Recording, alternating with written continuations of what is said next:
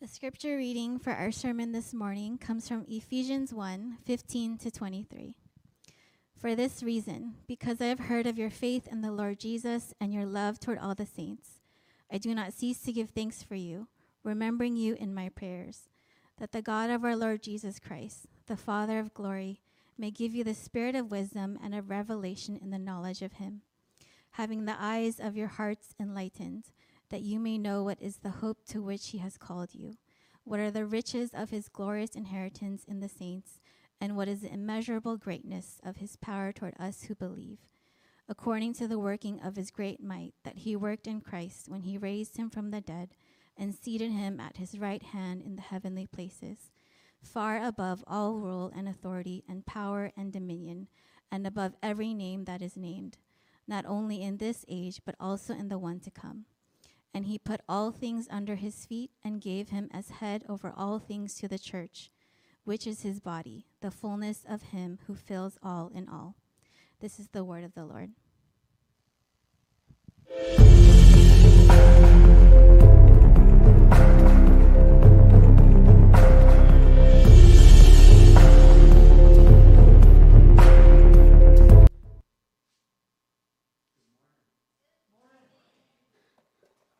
Guess just a couple of comments. First, um, this the first time I've ever had walk-up music.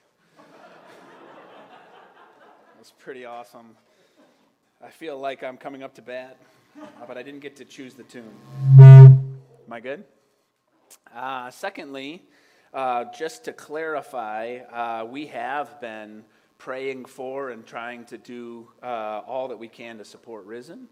And uh, but just for clarity, Rich makes it sound like I've been at his house like the whole time, but a lot of Zoom meetings, right? We've been trying to care for each other in the best way that we can. And then finally, um, just an acknowledgement, and this is true of every time you go to church, but when you get here, um, you know, people have been here serving. The church has been on, and, and uh, I think I'm just re-aware of that when we come to a new place and walk into a space and know that you know somebody taped down every one of these cords and set up every one of these uh, uh, curtains and everything this morning.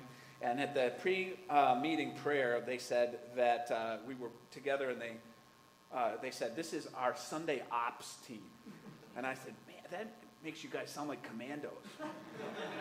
And so just thank you uh, to the church and to the sunday morning commandos who uh, who, who come in early and, uh, and don't get seen. In fact, uh, if you do your job right, you don't get seen, right? so thank you. You know, um, it's not uncommon. It's not uncommon in our culture, I think, to say something to someone or have someone say something to you like, I'm praying for you.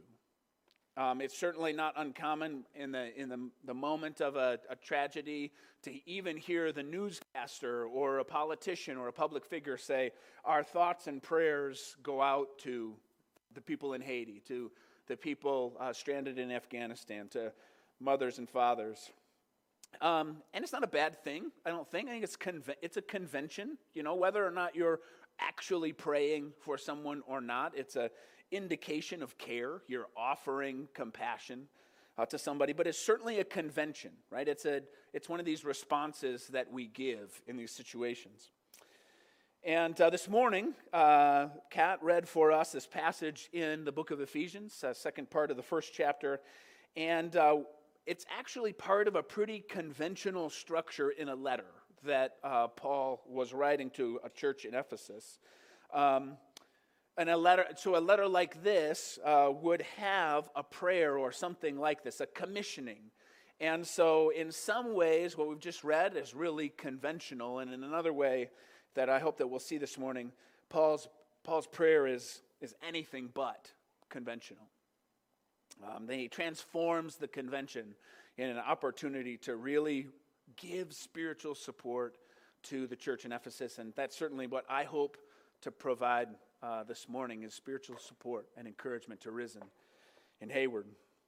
Occasionally, uh, I have done something unconventional. Uh, in particular, what I'm talking about is um, I've actually prayed. So when I've said to somebody, um, I'll pray for you, I've actually prayed for them. actually, uh, occasionally, I've actually prayed for the people that I've promised to pray for with the people that I said I would pray for. Occasionally, um, we've done that in strange places uh, with neighbors or with family friends, with uh, acquaintances, and strange times and strange, unconventional places, right? In somebody's living room, in somebody's driveway, over the service counter at a business. And those prayers, um, as honestly uh, occasional as they are, um, have revolutionized some of those relationships. They've validated the other spiritual conversations that we've gotten to have. They've provided spiritual support for people who never would have asked for it, and they certainly have challenged me. And so I want to tell you a few of those stories this morning. But, but first, uh, just a, a little bit of context for the book of Ephesians. One of the reasons that I'm so interested in the book of Ephesians is because, in many ways, the church in Ephesus was the first place in the New Testament uh, where um, Jews and Gentiles worshiped together in public worship. Um, it's the first multi ethnic church that we have evidence of in the scriptures. And it's a place where uh, what, so Paul has this phrase, and Paul's the, uh, the author that he penned this letter, and he was the church planter. And so he's writing back to this church that he's no longer with. And uh, he uses this phrase later in the book and in other places in his letters the mystery of the gospel. And he says that the mystery, this uh, this revealing that God is doing is, uh, he says later in Ephesians uh, 3 6, he says, the mystery is that Gentiles are fellow heirs, members of the same body, and, and partakers of the promise of Christ, of Jesus through the gospel. And so, what he's saying and, uh, is that people um, who were far off, had no interest in the things of God. We're, uh, we're separated from uh, people who read the Old Testament, and people who were highly religious and anticipating that God was going to fulfill his promises. Both of those groups of people, and not unlike our culture, I think sometimes those people could be identified by sight because of ethnicity. Were you Jewish or were you Gentile? Both of those people were being brought together by what Christ has done in this church in Ephesus. And it was a place that God designed the church in Ephesus, but the church in general, a place that God designed to be a little glimpse of what his kingdom is going to be. A place where people from every tribe and every nation and every tongue gather and gather because there's something deeper and more significant and more important than the things that separate them. That is a place in Ephesus and a place that has regenerated throughout history that has become known as the church. So, Paul wrote this book as a letter to the uh, believers in Ephesus while he was in prison. And uh, he says in ephesians chapter 6 that he, he wrote it uh, he actually he wrote it from prison and the reason why he is incarcerated is because he fearlessly made known the mystery of the gospel uh, the mystery of christ. And so it's hard to say for certain from that passage from that phrase whether or not uh, paul is in prison for proclaiming jesus as the messiah or whether he's in prison for saying that it was okay for Jews and Gentiles to worship together and gather in, in a public place. And it's not that hard. We're not, we're not very far off. It's easy for us to imagine a country where you could get in trouble with the law for gathering, in, uh, gathering to worship with people of a different ethnicity. Um, and so just think about how powerful it was for someone to walk into the worship service in Ephesus and see Jews and Gentiles, people separated by prejudice, worshiping together, breaking bread together. And think how powerful a witness that continues to be in our day and throughout the world that this gospel is for all people, not just a specific group. And so, I think we need as much as ever today um, as a church to seek to validate the message that we preach uh, by demonstrating together how the gospel brings people together as one. And, uh, and realize how, how much of a witness that is to a watching world. But also, I think in pursuit, we realize how much encouragement, how much spiritual support an effort like that really takes. And that's what Paul is writing about. So this morning, let's look at, Paul, at what Paul wrote to the church in, the, in a situation not so different uh, from the one that we find ourselves in. And this prayer that he prays as a commission or a purpose statement, this is uh, for you and my uh, encouragement to you. He wants to provide spiritual support to men and women, to, to Jews and Gentiles, to parents and children, to, to employers and employees, to regular uh, Joes and Janes like you and me. And uh, he, he's just encouraging them in living out the gospel.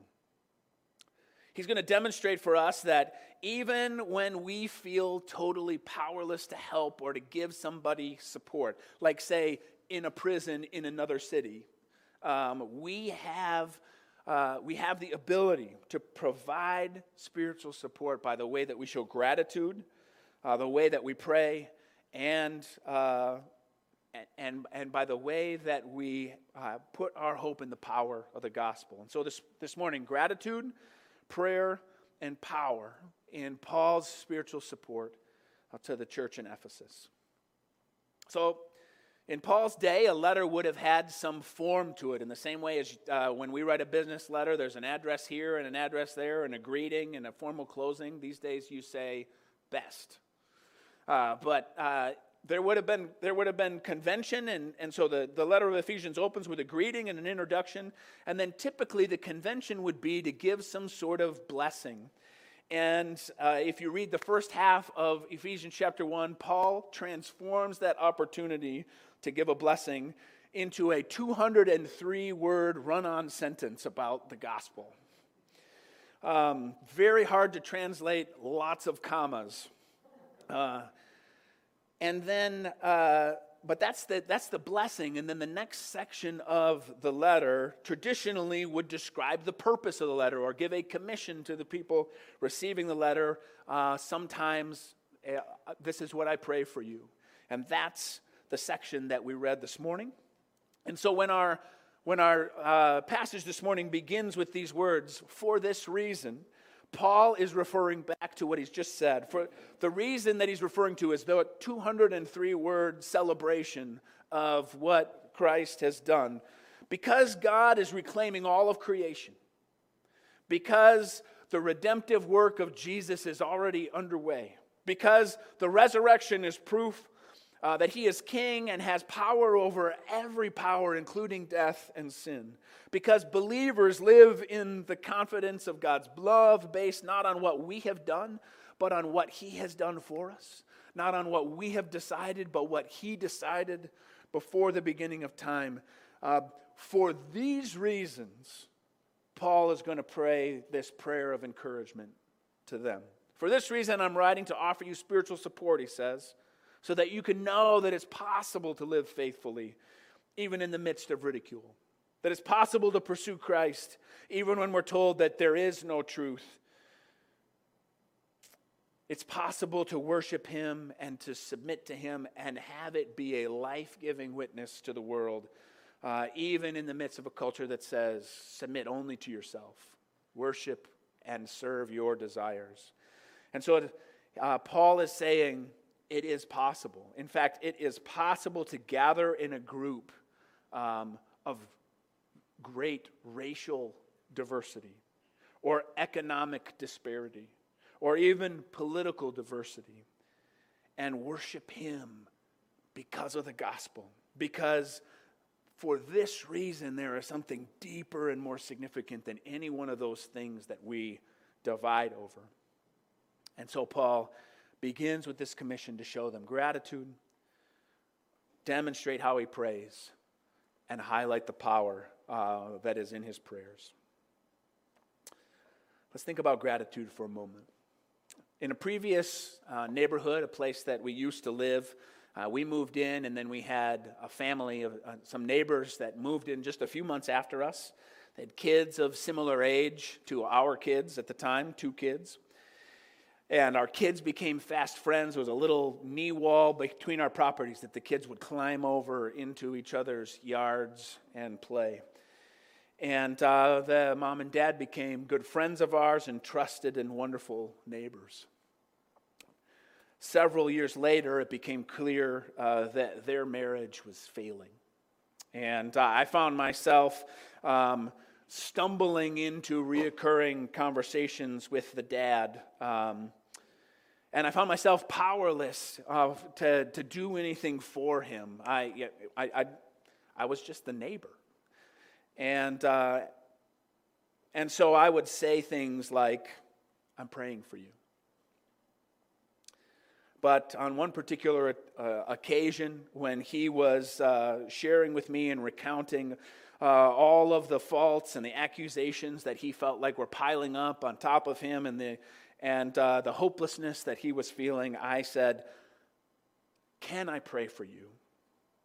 And he said, Yes. And he collapsed into a chair, and I prayed.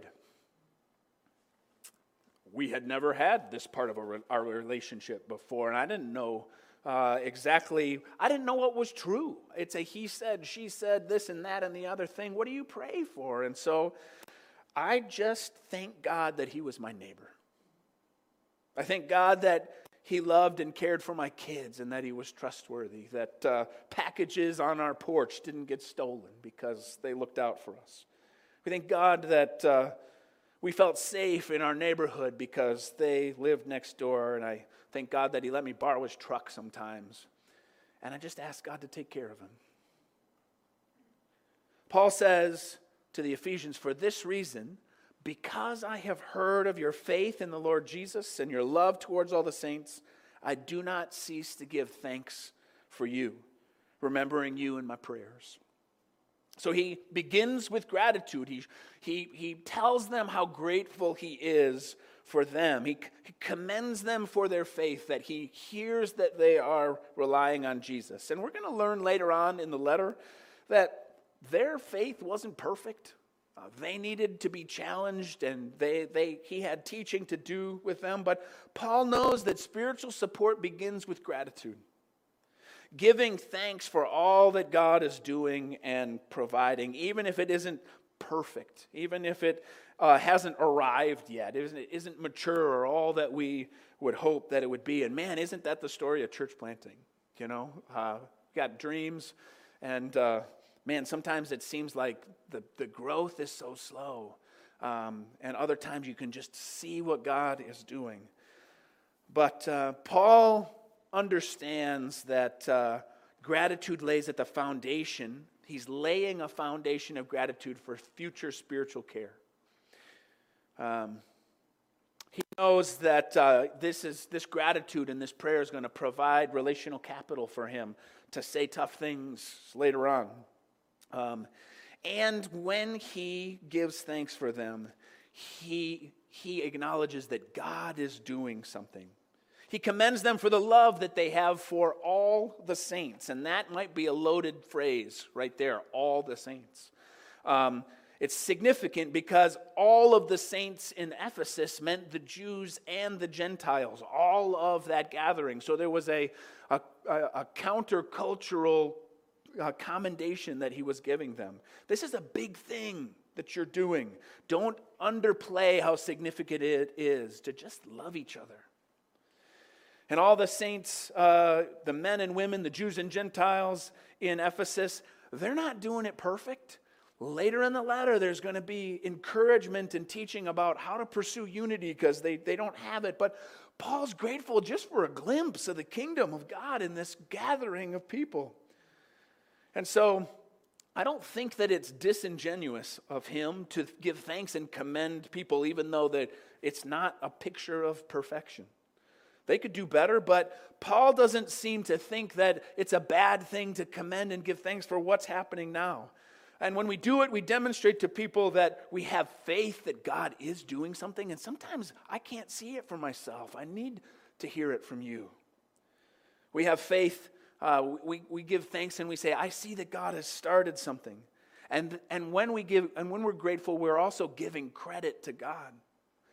He's the one doing this. We're thanking him for the gift of this thing, this person, their faith, their love for all the saints, which is where every good gift comes from as well. Um, it comes from God. Our salvation comes from him. It's a gift, not by works. And so Paul's spiritual support for the Ephesian church starts with gratitude.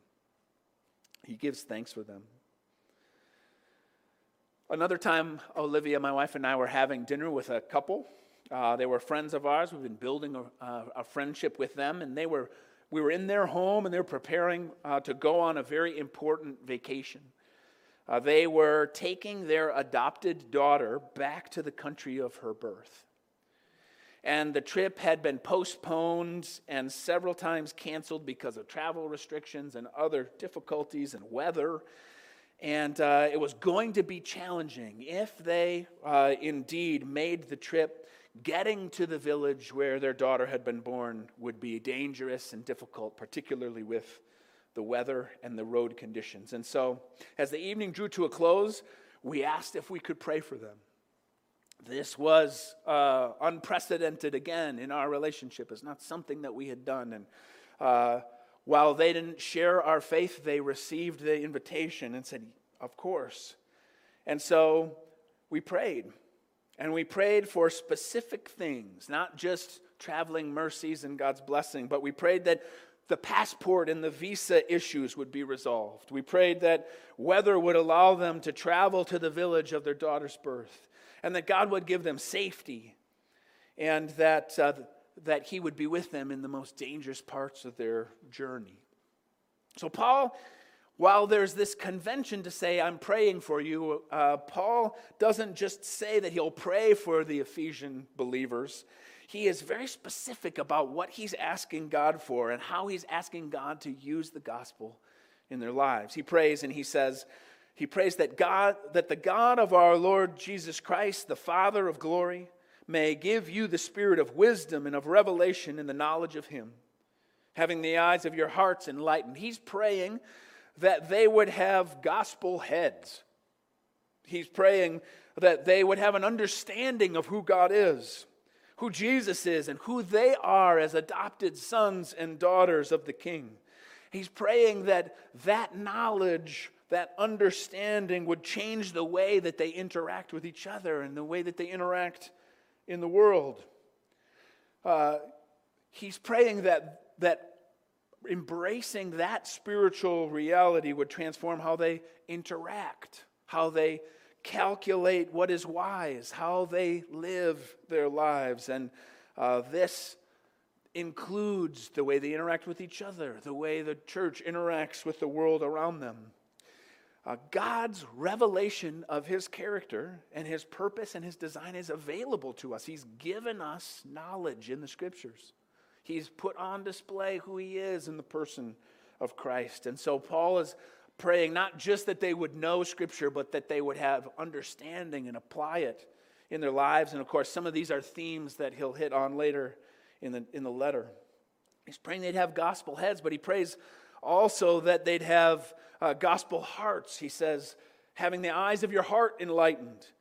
He's acknowledging that, uh, and, and we've had experience in our own lives and with other people who have lots of Bible knowledge, and it doesn't seem to be affecting what happens in their heart. They have all the right answers, but they're hard hearted or stingy or arrogant. Paul's acknowledging that it doesn't matter how much knowledge you have in your head if you have a hard and stubborn heart. And so uh, Paul is praying because he knows that what the Ephesian believers need is not right behavior, although he's going to give some instruction about how to live for God. What they need is changed hearts. What they need is regenerated hearts. They need God to move in their lives and soften their hearts so that they're open to the truth. And so Paul prays his spiritual support is imploring God to do what only God can do, which is change hard hearts. And he prays that they'd be people of gospel hope. We've all experienced leaders uh, who lead out of anxiety and fear and reaction. And many of us, if we've been uh, blessed, have also had the, the blessing of being on a team or in a church or in a workplace where somebody leads, and in their leadership, they emote confidence and they, they, they draw from a well of character because their words and their convictions come from a place of deep and secure hope. They know who they are and they know where they're going. In Paul's words, he says that, that you may know what, the, what is the hope to which he has called you. What are the riches of his glorious inheritance in the saints? Where is our gospel hope? Paul is in this moment pointing back to his 203 word run on sentence at the beginning. Uh, he's saying, The world is the Lord's and we're his forever. The universe is not random and we're not abandoned. Our God is just and gracious and sovereign and saving, and we are his children. This is where our hope lies. And so, uh, Paul prays that they would have gospel heads and gospel hearts and gospel hope. A few years ago, I dropped my iPhone and cracked the screen. And uh, I took it to a repair shop that I knew was owned by the family of another, uh, one of the guys that played on my son Asher's Little League baseball team. He was the digital doctor. That was the name of his. Uh, and he drove a little truck that looked like an ambulance, and he would come to your house and fix your phone. When I arrived, I knew uh, that there had been some kind of medical event in their lives, but I didn't really know what it was. And we weren't that connected as a dad of another kid on a baseball team. What I didn't realize as I was standing at the counter and he was disassembling my phone is that he had spent the night in the ICU the night before um, next to his wife who was unconscious and fighting for her life. She had had some kind of crazy complication uh, of, of an infection after a surgery and sepsis or something. I don't I honestly don't remember the situation except that she was nearly comatose and uh, on the edge of living. And every time he was working, but every time the phone rang, he jumped because he thought maybe this is the call. Uh, and yet he had to work, he had to provide for his family. He was a single dad while she was in the hospital, all of this kind of stuff. And um, of course, I felt like, I just want to get my cell phone fixed, you know. But I. Uh, I broke like a hundred like unspoken rules that are you know that exist between dads of little league players, and I said, "Can I pray for you?" And uh, he just wept while I asked God to save his wife. We, I just asked God to show up in power and to prepare us for what he was going to do, whatever it was that he decided to do, and to help us to see his goodness in the way things transpired. And uh, I'll tell you what, uh, we have sat next to them at them being husband and wife in good health at Little League games in the last couple of months. And uh, he called, he's, he's Catholic, and uh, they, uh, but he still call, he calls me Pastor Brad and he whispers like prayer requests in between innings. Uh,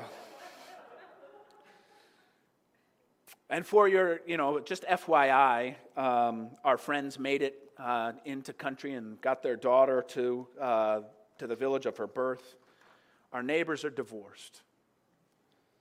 And that broke my heart, but I would still say that each one of these prayers was a powerful prayer changed my life and my heart, and I think that it had an impact in each situation. How do we know if our prayers will have power? Well, Paul's spiritual care for the Ephesians makes it clear uh, that the power of our prayers is not in the prayer itself. So it's not in saying the right words and being articulate and uh, being well spoken. It's not in the prayer that we say or the magical incantation of the way that we say it. And Paul makes it clear that the power in, the, in, in Christian prayer and gospel prayer is not in the prayer, you know, the person who's doing the prayer, which is really good news because I'll tell you what, these are like three of the dumbest, most bumbliest prayers I've ever prayed. But Paul says that there is an immeasurable greatness of God's power towards us who believe. He says that uh, the power that, uh, that we are in pursuit of, the power that is available to us when we pray, is the same power that worked in Christ when he raised him from the dead. We pray in Jesus' name not because it's convention. I mean, it is convention. Some of us pray that so fast you don't even know what we said in Jesus' name. It's just what you say. But Christians pray in Jesus' name because that's the only name that can raise the dead.